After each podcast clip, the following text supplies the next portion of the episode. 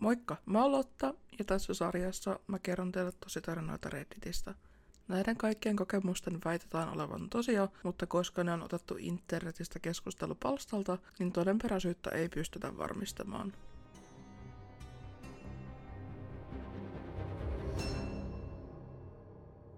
Pimeä näkökiikarit. Oli kesä ennen viimeistä vuottani yliopistossa – Pikkuveljeni, ketä on aina ollut kiinnostunut armeijajutuista, oli saanut syntymäpäivälahjaksi pimeänäkökeikarit ja hän oli unohtanut ne asunnollani. Yhtenä yönä minulla oli tylsää ja päätin kokeilla kiikareita läheisen metsän patikointialueella. Jälkikäteen ajateltuna se oli erittäin huono idea mennä sinne yksin, mutta olin nuori ja tyhmä ja minua innosti peurojen ja muiden luonnon eläimien näkeminen öisessä pimeydessä. Nämä metsät olivat kuitenkin minulle tuttuja, koska olimme parhaan kaverini kanssa käyneet öisin täällä patikoimassa, emmekä ikinä ole törmänneet kehenkään muuhun. Asumme maaseudulla ja alue on melko turvallinen, joten en osannut odottaa minkäänlaisia ongelmia. Parkkeerasin auton pienelle ja ahtaalle parkkipaikalle. Huomasin kyltin, missä parkkeeraus kiellettiin illalla kymmenen jälkeen, mutta jätin sen sitten huomiotta – Kävelin metsään pidellän kiikareita kädessäni. Puolikuu oli ainut asia, mikä valaisi puiden latvastoa. Oli aika hämärää, mutta en halunnut käyttää kiikareita ennen kuin löytäisin paikan, missä istua. Avainipussani ollut pieni taskulamppu valaisi siis tieni. Kuulin muutaman kerran rapistelua jonkin matkan päässä, mutta se ei ollut mitään metsän äänistä poikkeavaa. Toivon, että se olisi ollut vaikkapa peuran aikaan saama ääni. Kun olin jo kävellyt jonkin matkan päähän, löysin kaatuneen puun rungon. Istahdin siihen ja aloin katsomaan metsää kiikareilla. En tiedä, oletteko ikinä kokeilleet pimeänäkökiikareita, mutta niiden aikaansaama efekti oli aika vaikuttava. Ne pystyvät näyttämään pimeämmänkin kohdan erittäin kirkkaasti. Kaikki näkyi vihreän sävyisenä, mutta kuitenkin kirkkaasti ja selkeästi. Minulla oli jonkun aikaa erittäin onnekas hetki tähystyspaikaltani. Läheisessä puskassa hyppelehti pari oravaa ja iso pöllö rapsautti minulle silmiään puunoksalta. Peuraa ei kuitenkaan näkynyt ja ajattelin, että ehkäpä ne eivät tulisi lähelleni, oli sitten pimeää tai ei. Päätin etsiä suojaisamman paikan. Jatkoin matkaa syvemmälle metsän uumeniin ja löysin vihdoin valtavan puun, juuri täydellisen kiipeämiseen – olen aina rakastanut puissa kiipeilyä, joten ei ollut homma eikä mikään koputa itseni ylös ja odotella peuroja. En kuitenkaan nähnyt ainuttakaan. Se mitä kymmenen minuutin kiikareilla katsomisen jälkeen näin, oli koko mustaan pukeutunut mies hiiviskelemässä metsässä. Hän tuli samasta suunnasta kuin minä ja yritti selkeästi pysytellä piilossa hiiviskellen puiden takana. Tilanne näytti aivan siltä, kuin hän olisi etsinyt jotain. Minulla kesti hetki tajuta, että hän kantoi käsissään jotain, ja nähdessäni mitä hän kantoi, niskakarvani nousivat pystyyn. Hänellä oli puukko, iso sellainen, ja hän puristi sitä kädessään ihan kuin hänellä olisi ollut aikomus käyttää sitä piakkoin. Ei ollut edes metsästyskausi, ja tämä oli rauhoitettua aluetta, missä se oli kielletty. Mies ei ollut muutenkaan pukeutunut kuten metsästäjät. Alueella ei ollut peuroja ja vain erittäin harva metsästäjä tappoi saalensa puukon kanssa. Olin yhtäkkiä kauhistuneen tietoinen tilanteestani. Nuori nainen yksin, ilman mitään kättä pidempää, pimeässä metsässä keskellä yötä. Elettiin 90-lukua, joten matkapuhelimia ei ollut, ja vaikka olisikin ollut, en olisi tuntenut oloani sen turvallisemmaksi. Se olisi vain kiinnittänyt miehen huomion.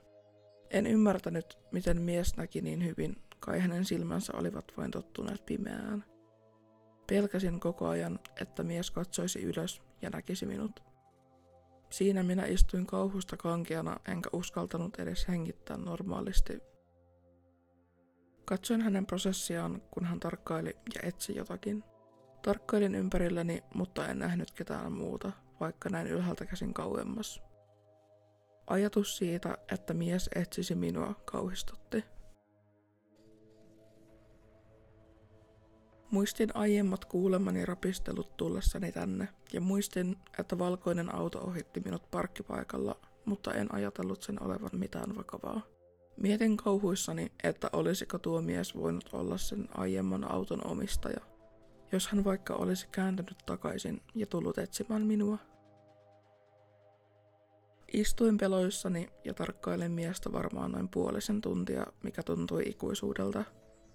Sydämeni jätti ainakin muutaman lyönnin välistä, kun mies pysähtyi puun kohdalle suoraan minun alapuolelleni ja olin aivan varma, että hän katsoisi ylös ja löytäisi minut, mutta hän ei onneksi huomannut minua. Jonkin ajan kuluttua hän ilmeisesti luovutti suunnitelmansa suhteen, koska kuulin hänen sanovan vitut. Hän kääntyi takaisin tulosuuntaansa kohti eri parkkipaikalle.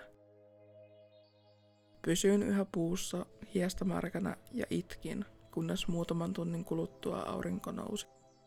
Kampesin itseni alas pidellen kädessäni pientä pippurisummutin pulloa, mikä roikkui avainipussani ja juoksin suoraan parkkipaikalle.